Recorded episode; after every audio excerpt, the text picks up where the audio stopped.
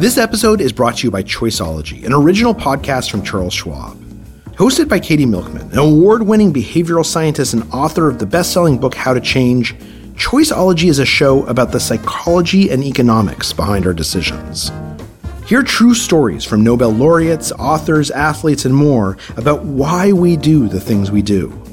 Listen to Choiceology at schwab.com slash podcast or wherever you listen. I could remember sitting and, and watching the, the, TV. This actually happened, you know, at the Capitol right in front of our own eyes, and it seemed like it couldn't be stopped. You know, I frequent the Capitol, you know, sometimes, and I'm, I see all the security, right? And just for that to be able to happen was really, really scary. Welcome to How To. I'm Amanda Ripley. Today, we're going to continue our deep dive into how to prevent more political violence, which, if you haven't noticed, continues to be an urgent concern, both here and abroad. Chaos in Brazil as thousands storm the country's capital protesting October's election results. Supporters of far right former President Jair Last week, we heard from Dr. Rachel Kleinfeld. She's a senior fellow at the Carnegie Endowment for International Peace and an expert on democracy and security. She explained how political violence can happen when influential pundits or politicians create a climate of fear. Then other people might hear that narrative and take violent action. There are people who gin up an atmosphere in which other people act. And if you don't recognize that the creation of the atmosphere is part of what's enabling it, you might think that you are uh, not guilty. We really need to find a way to convince the people who are creating this atmosphere that they are really the ones holding the gun and someone else is pulling the trigger. How do we convince people who are ginning up the fear to realize the effect they're having? And by the way, that includes those of us who share violent memes or degrading jokes on social media. All of that contributes to this atmosphere. So, today we're going to talk to someone who has personal experience coming to this realization and helping others get there, even in the midst of very violent conflict. My name is Curtis Toler. I'm currently the director of outreach for Chicago Cred, which is a uh, organization founded by the former Secretary of Education, Arne Duncan. Um, we want to have a transformative reduction in shootings and homicides in Chicago and abroad. I guess you can say I'm an expert in conflict resolution. For my last book, High Conflict, I spent many hours with Curtis in Chicago learning how people get into violent conflict and how they get out. And lately, he and I have been branching out, talking to groups of people who don't think of themselves as gangs, but are trapped in similar kinds of dysfunctional group conflict. People like politicians. Okay, so it might seem like political violence and gang violence are really different. But actually, the history converges right where you are in Chicago, right? Mm-hmm, mm-hmm. In the late 1800s, Chicago politicians actually sponsored gangs, right? What they call them athletic clubs and uh, use them to intimidate voters, stuff ballot boxes, and enforce segregation. So that is the definition of political violence, and the tool were gangs of mostly, I think, Irish immigrants at the time. Is that right? Yep, yep, you hit it right. And then even having a conversation with, with some folks from the Hill, it was, you know, uh, kind of easy to get them to understand that they did act as gangs, and some people feel that they are gangs, and sometimes they themselves feel that they are gangs. Because when they said that, you know, we refer to them as the gang of six or the gang yeah. of eight, right? I was like, yeah, yeah, that's yeah, gang yeah. banging. yeah, you're talking about. So uh, a couple months ago, you and I had dinner with a small group of senior staffers in the Senate here in DC to talk about what you've learned from gang violence interruption that might apply to political violence. And when you and I met before then, I was a little bit nervous because I didn't know how they would respond to that analogy, but they got it right away. Yeah. Right? I mean, yeah. Like, what was it. your takeaway from that conversation? I was kind of, you know, like you. I was like, are they going to get it? Are they going to be able to correlate the two things together to see that they're Right. they're they have a lot in common? Right. Are they going to get on this ride? Exactly. You know what I and mean? and Yeah. they got right on the train and rode rode along Yeah. with us, right? And you know, I think that, you know, some really good conversations came out of it. But then, you know, not too too long after that we had Yeah. the thing unfortunately that happened to uh Nancy Pelosi to her husband. Paul Pelosi. Yeah, right. Yeah. And so this thing is getting even more serious. On today's show, we're going to talk about how regular people, people like you and me and Curtis, get sucked into intractable conflict, the kind that can so easily tip into violence, and how we can break free. Stay with us.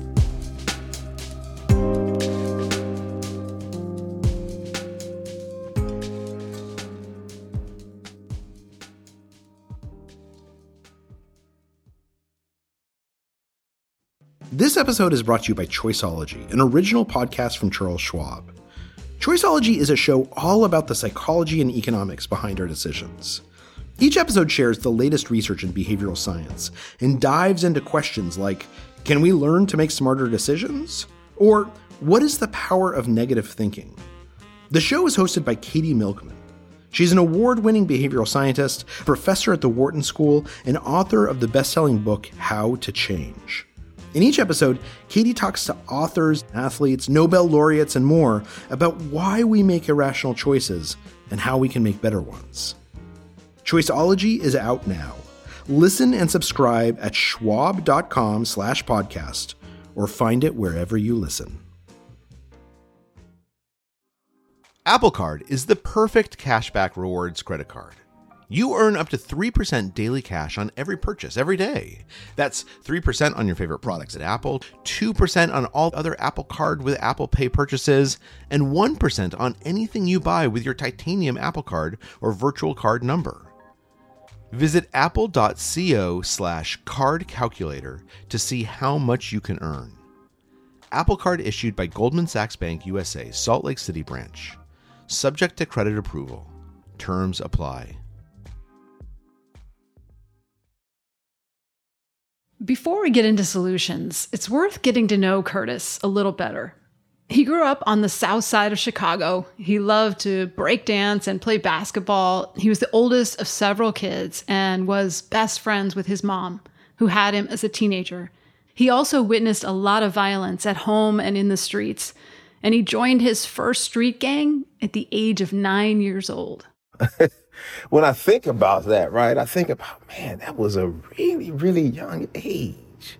That's one of the things that really, really makes this relevant, right? Because if we don't get a handle on this, right, then it shapes the thought processes of other generations, if that makes sense, right? Because when I think about, you know, I was nine joining a gang. So I took on that gang's identity and my brain wasn't even fully formed yet. The social psychologist Jonathan Haidt writes about how humans are groupish by nature. We have in our minds a sort of hive switch that shuts down the self and makes us feel temporarily that we're part of a larger group. And it's just impossible to understand gang conflict or political conflict without understanding this. Our deep wiring to live through our various tribes vicariously. There were these ongoing wars that I just became a part of. And some of them I didn't even really know why. You know, that even relates to what we're talking about now. When you say some folks don't even know why, it's just the people that I side with and some of their views, and some of them look like me and act like me. So, hey, mm-hmm. I'm, I'm a part of it, right? Increasingly American kids do not have parents who disagree about politics. In fact, it's more common for people to support interracial dating and interracial marriage than interpolitical mm. dating and marriage today. And so you have this really homogeneous experience, and your parents identify with Republicans or Democrats, and so do you. And we know from the research that when your group experiences humiliation or pain or loss, the brain processes it like it's happening to you, like physical pain. So I was just looking at this doubt. study where you could, s No yeah, you could see the brain scans, and they're the same. Like if I if I give you an electric shock, or I give your family member an electric shock, or your group an electric shock, the brain kind of responds the same way, lights up the same way. So that's really like it's almost like a, it's a beautiful curse, right, of humans that we experience such vicarious triumph and suffering. Yeah. Think about people who are really embedded into their sports, th- their team, Yes. right? You know, when you see them Yes. crying and when they win or score a touchdown, they, yeah, right? And you're like, but you're not even in the game, right? You know I know, You I know, know. but we have a new quarterback here in Chicago. He's doing great. Justin Fields, like when he makes that little move that he does and spins around and runs for a 60 yard touchdown, I feel it. And I can hear my son in the other room yelling and mm. screaming and jumping up and down, right? And it's something, right? Yeah. How we identify with those who we choose to be a part of. And when you think about the gang culture, right, we're saying that these people are our family members, which they, you know, they are our kinship, right? And so their thought, Yeah. their pain, their hurt becomes ours, right? And so it's been, it's even been times, right, that I knew what we were doing and who we were doing it to was wrong. Mm-hmm. But I still did it, right? And it was, and we had this saying, right? Right or wrong, we'll find out about that later. And that's total garbage, right? Think about that, right? I'm gonna be with you, right? Whether you're right or wrong, and then we'll discuss it after it happens. But, you know, I'm sure that other people have those kind of philosophies as well. In other words, winning starts to matter more than anything else. More than right or wrong, more than your country or your values, more than your own safety, even. This past election season, to take just one example, Democrats spent nearly $19 million amplifying far right Republican candidates, according to a Washington Post analysis. Why would they do that? so they could help them win the primaries and thus be easier for Democrats to defeat in the general election. And in a lot of cases, it worked. But at what cost? In really poisonous conflict, humans will start to work against the things they hold most dear. Eventually, they can start to justify all kinds of things they would never normally support, including violence. when you think about stopping a civil war, what it or what it would look like, you know, we would first have to define who is the conflict between. Then you have to go deeper to figure out what is this conflict really about. Like what you're doing is kind of mapping the conflict, right? And that's where you sort of start, Yep. right? Like who are the players? Who are the people who are respected on both sides, who maybe are formers on one side, who, or maybe never were in the conflict, uh, but are respected or have some influence. So you're trying to get a sense of all the different players. And part of why you're trying to do that, right, is because you want to see if you can get some percentage of them to agree to a different way of being in conflict. Is that right? Yeah. We're trying to shift the norms, right? And we also have to think about what harm has been done on either side. Yeah, right. It reminds me of um, there's a great book uh, by a woman named Donna Hicks who's worked in Northern Ireland and South Africa and all kinds of conflict zones, and it's called Dignity. And what she found is that no matter where she was at every negotiation table, at some point they just hit a wall and they just could not go on, even though rationally they should be able to continue negotiating. And what she finally realized is there were these deep violations to people's dignity, hmm. is how she t- talked about it, that had to be talked about. They had to be dealt with. And until you dealt with them, you just could not make progress, right? And, and uh, is that kind of what you're talking about? Yeah, because in a conflict, usually both sides have done harm. So you have to get both of them to even agree that harm has been done because you're going to keep hitting that brick wall because if a person don't feel that they've done any harm, then it's kind of hard to get them to move forward. Here's our first step. We got to get at least some of the leaders of rival groups to acknowledge harm that was done, even if they personally did not do that harm. This is really hard to do, as Curtis knows all too well. You'll say, can you admit that there was harm done, right? They won't actually say, yeah, they'll go to the butt. but six of my guys were shot. You, you kind of know what I mean, right. right? They always jump right to the defensive and, and, yeah, justification. Yeah, yeah, so it's easier for it be, to become violent now because you never talked about the first time that the harm was done, right? So in the back of your mind or in your conscious, right, you have that this person harmed me, right? And they never said right. They never even acknowledged it. But then we have to go to when was the most recent episode of violence? Well, this does feel extremely relevant to politics because I will tell you when I talk to members of Congress, what happened on January 6th has never been talked about in private with a facilitator wow. between the parties in an honest way for most members of Congress. And it is just fermenting underground. Like oh. the Democrats are extremely angry. They don't feel like this attack on the institution and on themselves and their staff has been acknowledged, right? Mm. Um, and then on the other side, it seems like a lot of the Republicans feel like they're doing the butts, right? The justification, right? I didn't I didn't tell them to go in there and plus there was Antifa there and all the other like dubious claims that you hear. So you get you get into this cycle where it's not being talked about, but it is definitely driving the conflict. I mean, these are these are people. Yeah. You know, these are humans. That's trauma that just doesn't get talked about. Yeah, and, and that's really, really unfortunate. Just to be frank, it's kind of hard to move forward if someone is not willing to just say, hey, you know, it happened, it was wrong, at least, right? Yeah. Going to just like a street conflict, right? I'll have a guy in a room. He'd be like, "Yeah, I wasn't. I wasn't actually the guy that shot him. It was such and such, such and such. But he was part of your group, right? Mm. So mm-hmm. you know what I mean. So it wasn't you directly, but it was you indirectly. And if you're the leader of this particular group and it's coming from you, trust me, the people that harm was done to will take it and receive it. And look, calling it out can be politically risky, to say the least. Take Liz Cheney, who broke from party lines to seek justice and accountability for January 6th and ended up losing her seat in Congress. It helps if a group of leaders take this step together, and it can also take years for this to happen. But the goal ultimately is to get people to acknowledge the harm so that they can then start to talk about the future and how to do conflict differently. Usually by coming up with some sort of non aggression agreement or code of conduct, something politicians in other countries have done many times before in order to reset basic norms of decency. But the more violence that happens, the harder it is to get people to the table.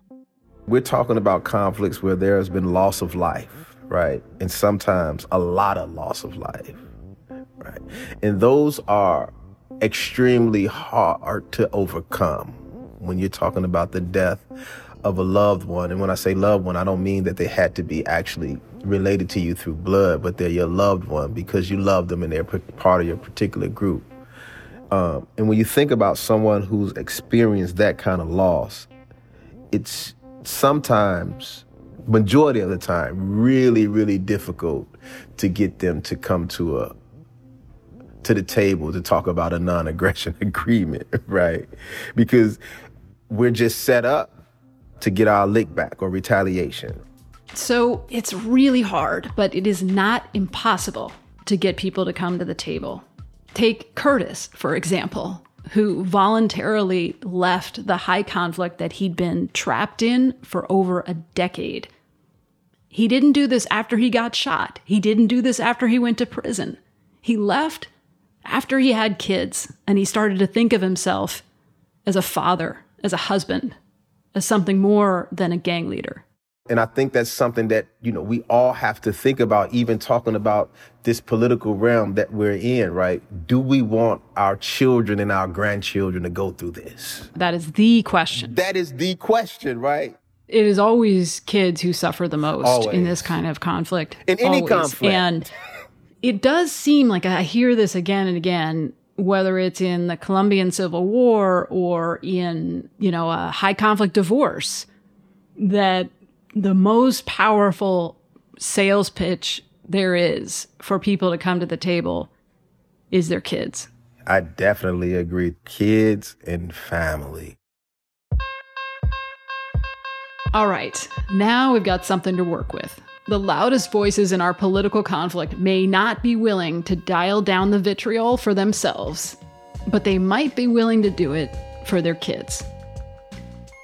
After the break, we'll hear how this played out on one Chicago playground. Stay with us.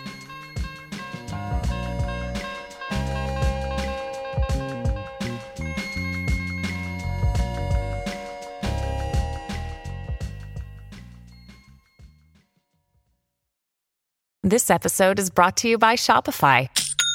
Forget the frustration of picking commerce platforms when you switch your business to Shopify, the global commerce platform that supercharges your selling wherever you sell. With Shopify, you'll harness the same intuitive features, trusted apps, and powerful analytics used by the world's leading brands. Sign up today for your $1 per month trial period at shopify.com slash tech, all lowercase. That's shopify.com slash tech.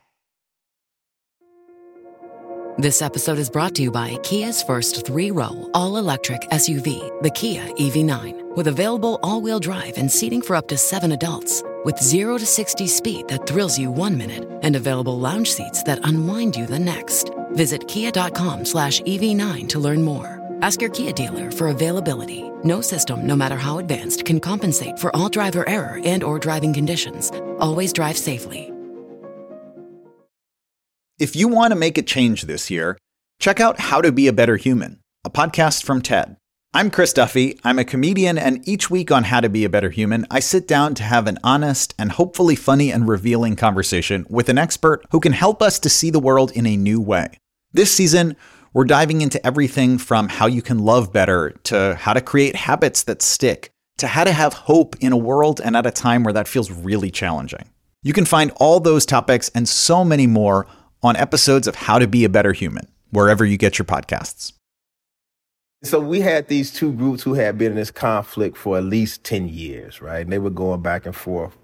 Uh, and when I say bodies were dropped, I, you know, I don't want to say that as if these aren't human lives that I'm talking about Right. because they are, right? But, you know, there were bodies on both sides. When we said, what would it take for you guys to come up with a non-aggression agreement, right? And both of the sides to agree to it. We thought that they were going to come up with these outlandish offers. Give me a million dollars. Give me a Bentley. Buy me a new mm-hmm. house, right? You know. but they came to the table and they both agreed upon saying that we just want the park that we already have refurbished, right? And we want we want it to look nice, and we both will agree that this will be a safe haven for everyone to come to, because our kids don't have mm-hmm. anywhere to play. And it went from a non-aggression agreement to an actual peace treaty between these two groups, based upon them wanting their kids and the community to be safe. I love that example because it's like something tangible that you can see. You Yeah. know, and it's a it's about the kids and safety, but it's a and the future, right? But it's also you must have felt like, oh, okay, great. Yeah, That's doable, right. Because right? it really doable, right? you know, because Right. Because sometimes they don't know what they want, and you have to have some options for them, right? Here, here here's the options. Do do these work for you? Like a menu. and- and- yeah, a menu. But we also have to understand in any non-aggression agreement or whatever you want to term it as, is that there has to be give and take. Oh, I see. You you got to let them have something, the other side, without feeling like that's an inherently a, uh, a loss. Exactly. Is that what you mean? Exactly. Yeah. No one wants to leave away from the table feeling that they had to lose something.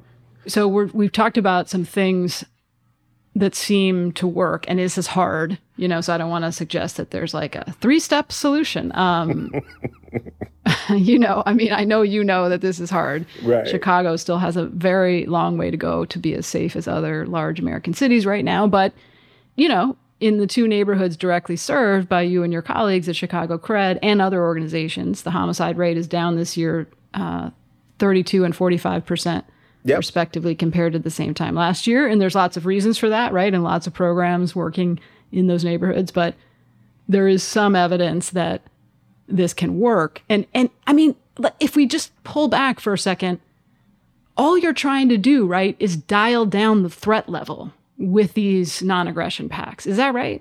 That's it, right? We're not saying that, you know, that you all have to stand together and hold hands and, you know, we would want it to get to that, you know, to that level, you know, right. uh, where you're all singing in the choir together, but that's not what we're asking to do. We're just saying to stop being so damn violent. I know this is going to sound like a dumb question, but what causes people to be violent? Hmm. Um, and this is cliche, right? Hurt people hurt people, and violence is addictive. Hmm. It feeds on itself. Yeah, yeah. Violence. Oh my goodness. It is addictive. And it really comes down sometimes to not being able to speak or to feel that someone is more than and you are less than. That's the disrespect, the humiliation. The disrespect and the humiliation, and also how easy it is to put someone else in their own little box for you not to like them, right? They have this thing yeah. uh, in Chicago, and it's abroad now, but I kind of think it was popularized here in Chicago through rap and through the gang culture. They call each other ops, right? Meaning that you're opposite of me and you're my opposition, right? Mm-hmm. And so once you tag someone as being something different from you, it's mm. easy to become violent towards them. I often quote you to groups of people when I'm trying to explain this because you said, um, anytime there's a better than and a less than, there's always room for war. Always. So if we if we try to transfer this to politics, a lot of what you're doing in these non-aggression pacts, ideally, is you're trying to to rein in the language used on social media to describe the other, the ops, or to humiliate or disrespect the dead. Is that right? Yeah. You know, again, we say it all the time, right? When someone feels disrespected and humiliated, it's really, really easy to turn into violence, right? And so you're talking about with this advent of social media that a person can be disrespected and humiliated and millions of people see it at the push of a button. And this is a direct analogy. So to politics, because you have politicians and pundits who have a lot of influence, huge followings on social media, on cable news, who are dialing up the threat level, are saying that half the country, you know, worships Satan and is grooming children because they're pedophiles. That is dialing up the threat level, right? Or that that half the country uh, hates democracy, right? Hates uh, America. So you have these people saying these things and it's become pretty normalized. So now it's just kind of happens all the time. Mm-hmm. And if you confront them about it, they say, this is free speech. When you're talking to people, how do you connect the dots for them that actually words matter? Yeah. And, you know, we get some of these young men who are, you know, really, really, you know, we call them law students, right? And they'll say that, you know, free, it's free speech, but it's yeah, it's free, really free, right? Because it's usually not, right? It, it usually some of this free speech or some of the things that you're saying is free, usually or can or has cost someone's life, right? So is that really free speech, right? If yeah. if what you're saying can cause uh, someone to harm someone else, then there's a price that is being paid for it. So it's really not free anymore. Um, so we had this one guy, really, really influential. He had about a million followers, right? And so what we were noticing is that, and I'm sure this, this is in the political realm as well, is that when you have a person with a million followers saying one thing and you have another person with even a hundred thousand followers saying another, the person with a million mm. followers seem like they're easily more attractive to the masses good, bad, or mm-hmm. indifferent, right? And so we was like, how do we counteract this guy? He has this huge following and people are listening to him, right? And so what we did was we found the guy, we found three or four people with a hundred thousand followers. We found 10 with 10,000. You know, we found 25, hmm. you know, with six or 7,000, right? Until we got to enough of those influencers, right, who had just uh, as a bigger following as a person with a million, even though it wasn't just the one person, right? And we had them kind of um, commingling their followers together, right? We'll put them Hmm. on something together. We'll put five of them on something together. So now all of their fo- and so that was one of the things that you know that we did, and he was like, "Oh, okay, y'all teaming, y'all teaming up against me, right?" And so eventually he did say something different. He didn't go all the way to the side that we wanted him to go to, but we just wanted him to at least see that it was that we could form, you know, a coalition to go against the rhetoric that he was speaking. Because at first he felt like he was untouchable, right? Because he just had this enormous following, Right. and people were listening to him, Right. right? It feels impossible. Yeah, right? yeah. I love this. It's basically a math problem, is what you're saying. Like, yeah. Majority of our problems is math, right? because I'm thinking about all these, you know, fire starters and conflict entrepreneurs in politics who have millions of people following them. Well, you know what? You add up a bunch of lower level politicians and pundits who are not as high conflict. Now you have equal reach. Yeah. And, I and, love that. and that was one of the things that we were talking about, even when we were talking to the folks from from the Hill, right? Is that a lot of them felt that they didn't have enough power. They just felt powerless, right? And They felt you know, powerless, And I think that's one of the ways when you can get them to all come together to increase their power. I think that's one of the strategies that has worked for me as well. Here's the next insight. While we're asking our leaders to please, please come to the table and do things differently, we can also do something in our own spheres of influence. We can condemn violence in all its forms on all of our social media channels. We can remind each other that we are all Americans, all human, all worthy of dignity. We can call out people within our own groups who are dialing up the threat level. And here's the magical thing even if we are not personally TikTok influencers, we are loud together. Let's say there are roughly 100,000 people who will listen to this show. And let's say they all have, on average, I don't know, 200 followers. Together, that's 20 million followers. That's more than three times the number of followers that Tucker Carlson has on Twitter. Just saying. Maybe we're not as helpless as we feel. The time is now, right? I think that enough has happened for all sides and all parties to really be like, yeah, we should do something now. Do you do you feel that something is happening uh, in the in the political realm or no? Yeah, I feel like they're they're they're just miserable enough. You know what I'm Okay. saying? Like to hit that saturation point where um you know, you you got to be miserable, right? You got to be at a level of misery where you want out and then someone has to invite you out. Mm, you hit it. The invitation. And I remember you saying something like 80% of the people who are in high conflict want out if only someone would ask. If only someone asks, who who wants to live in a world of fear, right? The majority of people don't want that, right? And sometimes you have to invite them more than once. Yeah, a hundred times.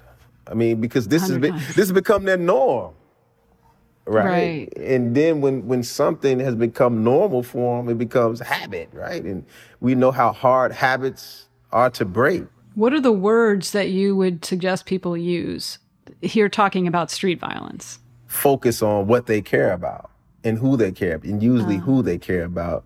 And you know, in conflict, we always use who's their why or what's their why, right? And how that what they're doing is impacting their why or impacting what they're trying to accomplish. And some of them may not even know what they're trying to accomplish, but there's usually someone or something that they care dearly about.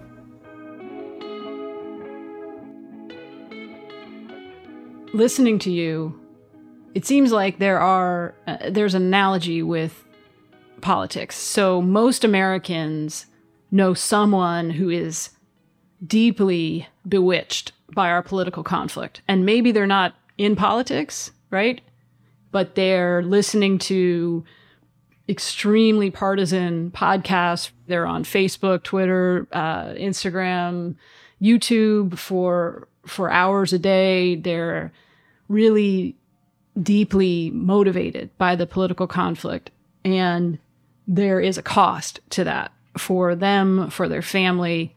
You know, there's a temptation, I think, to distance yourself mm-hmm. from mm-hmm. from people who are really bewitched by conflict. And sometimes it's for your own safety, which is one thing, right? But sometimes it's because it's you know, it's toxic. Yeah, um, and, and it's sad and it's right.